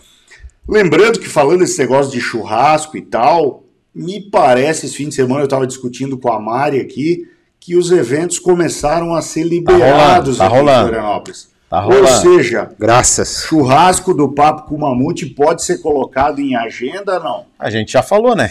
Pois é, mas eu pensei nessa possibilidade. Não, mas eu pensei nessa possibilidade de fazer junto com o final de semana, mas vai atravancar demais, cara. Não vai bater. Final de semana do quê? Do desafio. Ah, tá. Não dá, cara, pra fazer as duas coisas junto, cara. Também acho. Eu acho que. Sim, não. Que vão ter que ser coisas apartadas, digamos assim. Tá bom. Tava muito bom. Tá bom, não tava muito bom, né? Rapaziada, Superbike Brasil no final de semana. Boa. Doc defendendo a liderança da categoria escola, Doc. Como é que tá aí a preparação para o final de semana, Doc? Pô, tô com um bebê de 46 dias, 47 agora, né? Então, sono não tá em dia, aquele tempo que se usava para pedalar e fazer outra coisa não tá rolando, né? A única coisa que eu fiz foi andar um pouco de moto aí, pelo menos umas 2, 3 vezes por semana eu consegui andar. Cara, tudo bem, vamos lá, é diversão, é uma brincadeira saudável. Eu confesso que... quando eu tô lá, eu não penso em campeonato, Mutex, eu não penso em estar liderando o campeonato ou coisa parecida, eu penso em andar mais rápido do que eu andei na última etapa. Isso aí. E o resto é consequência. O teu principal adversário é o teu último tempo, o teu último melhor tempo. Sempre isso, cara. É isso aí. Sempre isso. Então, inclusive em corrida, cara, as pessoas outro dia me perguntaram, cara, por que que... Pô, como é que você... larga na frente às vezes, vai para quarto, como é que você tem essa paciência para...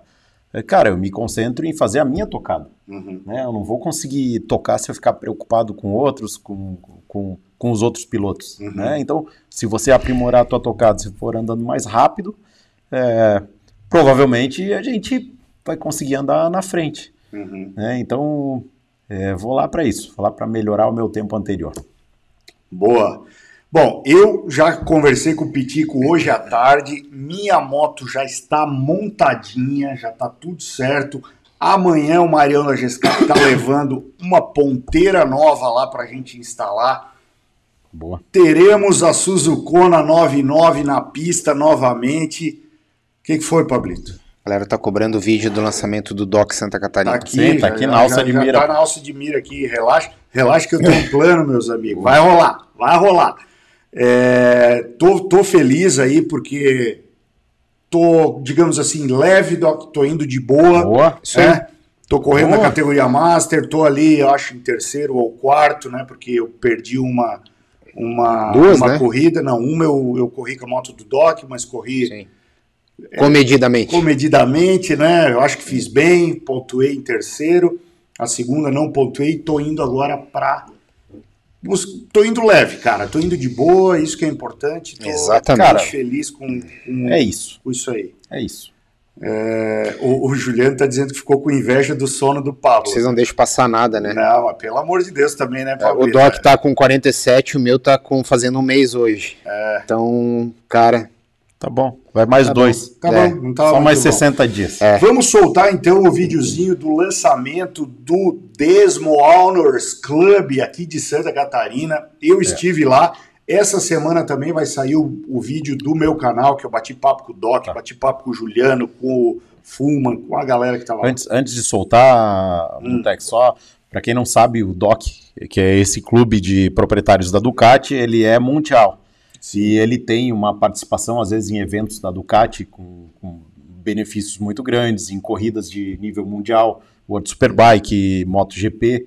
Existe vamos dizer, um lugar reservado para a galera que faz parte desse clube. A gente viu isso na Indianápolis, lembra? Sim, exatamente. Arquibancada exclusiva, estacionamento exclusivo, crachá exclusivo. Legal. E eu arrisco dizer que...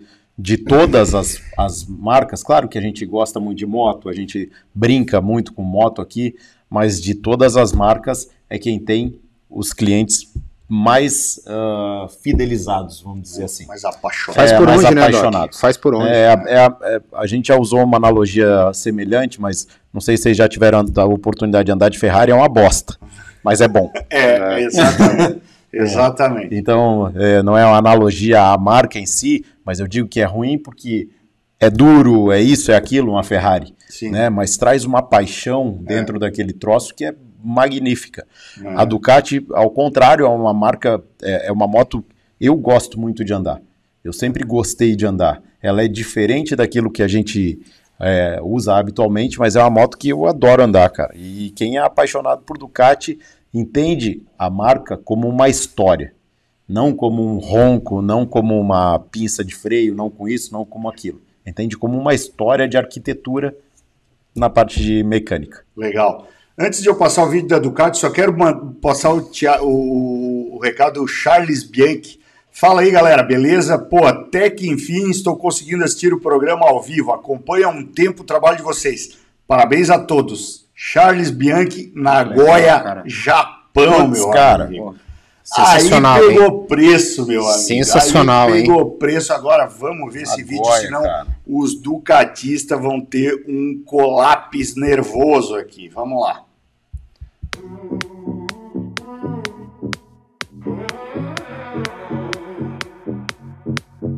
There's a feeling in my soul, can't defeat it. Control on your marks, get set, are you ready to go?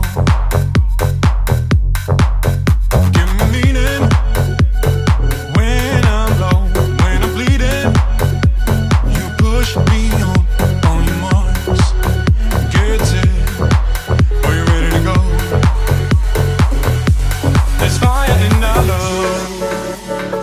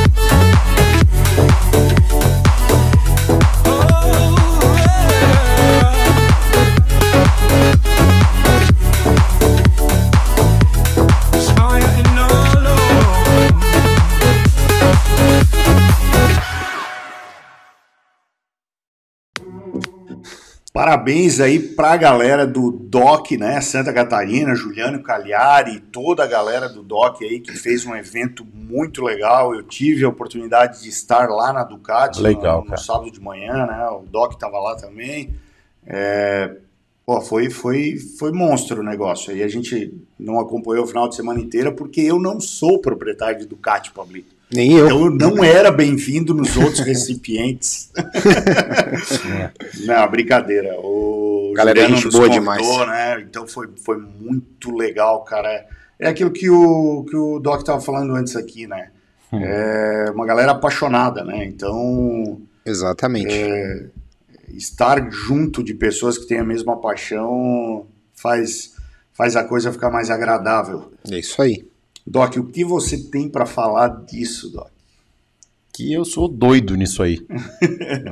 Eu sou doido pela marca desde que eu vi o Senna ajoelhado na frente daquela moto dele limpando farol. Como provavelmente todo mundo da minha idade. Na época era uma coisa muito difícil e absurdamente... Na verdade era impossível de você ver esse tipo de moto rodando por aqui. Não vinha para cá, era proibido. Pasmem vocês, mas era proibido o Brasil importar coisa. Importar veículos, né? Então...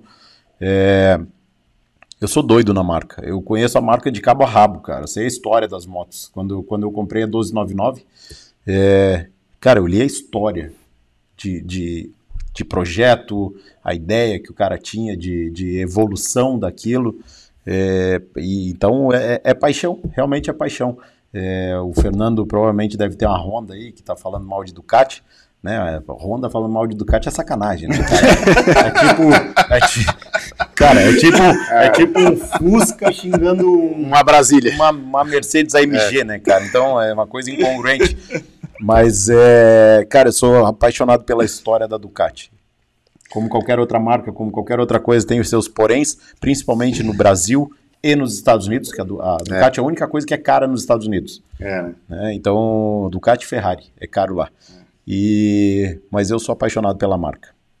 Eu tenho uma grande admiração pela marca também, não sou tão fã quanto o Doc mas admiro todo o contexto que a marca faz, essa fidelização que ela faz dos clientes, esse tipo de promoção. Eu acho muito legal que a Ducati faz, mas particularmente em questão de máquina mesmo, eu sou fã prefiro outras marcas ao invés da Ducati, mas admiro muito o que ela faz. Eu acho sensacional isso. Nesse ponto, cara, ela é nota 1000.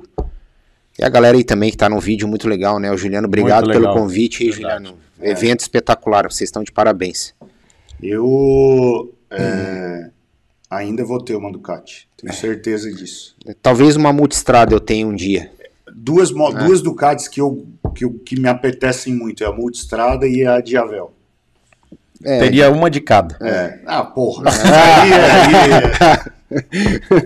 Aí é ruim, né? Quem sabe um dia. Quem sabe um dia. Rapaziada, o que eu vou falar para vocês? Estamos chegando aí a 1 hora e 50, quase 2 horas de programa. Hoje o assunto foi diversificado. Né? Temos aí a sugestão do Ed lá da Austrália para vocês mandarem vídeos das suas motos para a gente passar na semana que vem. Semana que vem vamos ter Superbike Brasil, vou gravar alguma coisa de material lá também. Teremos o World Superbike, né, que o Pablito vai acompanhar, estudar tudo, né, para falar para a gente tudo o que está acontecendo lá. Isso aí. Tem Macon e Tom na pista, tem Turquinho, tem Burr, tem... Cara, vai ter bastante coisa. O Macon e o Tom, né? E deixa aí. O Fernando tá dizendo que ele não tem Honda, ele tem Cava. É pior ainda, porque é um bloco de ferro fundido, né? Com duas rodas. É ele que tá falando isso, hein? É ele que tá falando isso. É o bloco de ferro fundido mais rápido das pistas, Doc. Tá, vamos lá. Doc, considerações finais, meu amigo. Eu gosto dessa brincadeira, cara. Vai que é bom. Que é legal o programa. Brincadeiras à parte, isso aqui é legal pra caramba, cara, da gente discutir. Eu juro que eu queria ter a oportunidade de conhecer toda essa galera que interage com a gente aqui. Às vezes a gente não consegue ligar o nome à pessoa. É isso aí. Né? Tipo, pô, foi gente lá no boxe em Curitiba, cara, falando, pô, eu sou o tal. Eu falei, porra, velho, parece que a gente é amigo há uma caralhada de tempo. É legal, né? Entende? Então, eu queria ter a oportunidade de discutir isso aqui, assim, Doc, eu queria ter a oportunidade que cada um desses caras me pagasse uma cerveja, Doc. É boa, eu também. Boa também. Uma boa dica. Uma boa, Doc. É uma boa dica. Então, eu queria discutir isso daqui, que parece que a gente é... Cara, tem gente que diz, ah, é arrogância isso. Cara, isso aqui é uma grande brincadeira, cara. Isso é grande diversão para todos nós, a gente poder bater papo desse jeito, que é como a gente bate entre a gente. Um gosta disso, outro gosta do outro, outro gosta do outro, e por isso que a gente começou a falar sobre moto. Como diria minha mãe, uns gostam do olho, outros gostam da remela, e por aí vai. Cara, é um prazer estar sempre aqui batendo papo com vocês. Pablito, suas considerações finais, Pablito? Cara, obrigado por você estar acompanhando a gente o programa todo, muito legal essa interação que a gente faz com vocês, obrigado por corrigir quando a gente erra aqui também, quero desejar uma boa sorte para o Doc, para você, esse final de semana no Superbike Brasil, vou ficar aqui torcendo e acompanhando as demais corridas, e graças a Deus na semana seguinte serei eu que vou correr em Goiânia. Eu não sei, você vai também, acho que para acompanhar 2MT, né? O Doc... Vou para Goiânia também. Então, estarei nos dois. Estaremos todos representando aí vocês esse final de semana em Interlagos e eu no outro final de semana em Goiânia. E quero agradecer, muito obrigado por vocês acompanharem a gente. A gente faz isso aqui, como eu sempre falo, por vocês. E todos tenham uma semana abençoada e um abração. Rapaziada, obrigado por vocês acompanharem a gente até aqui.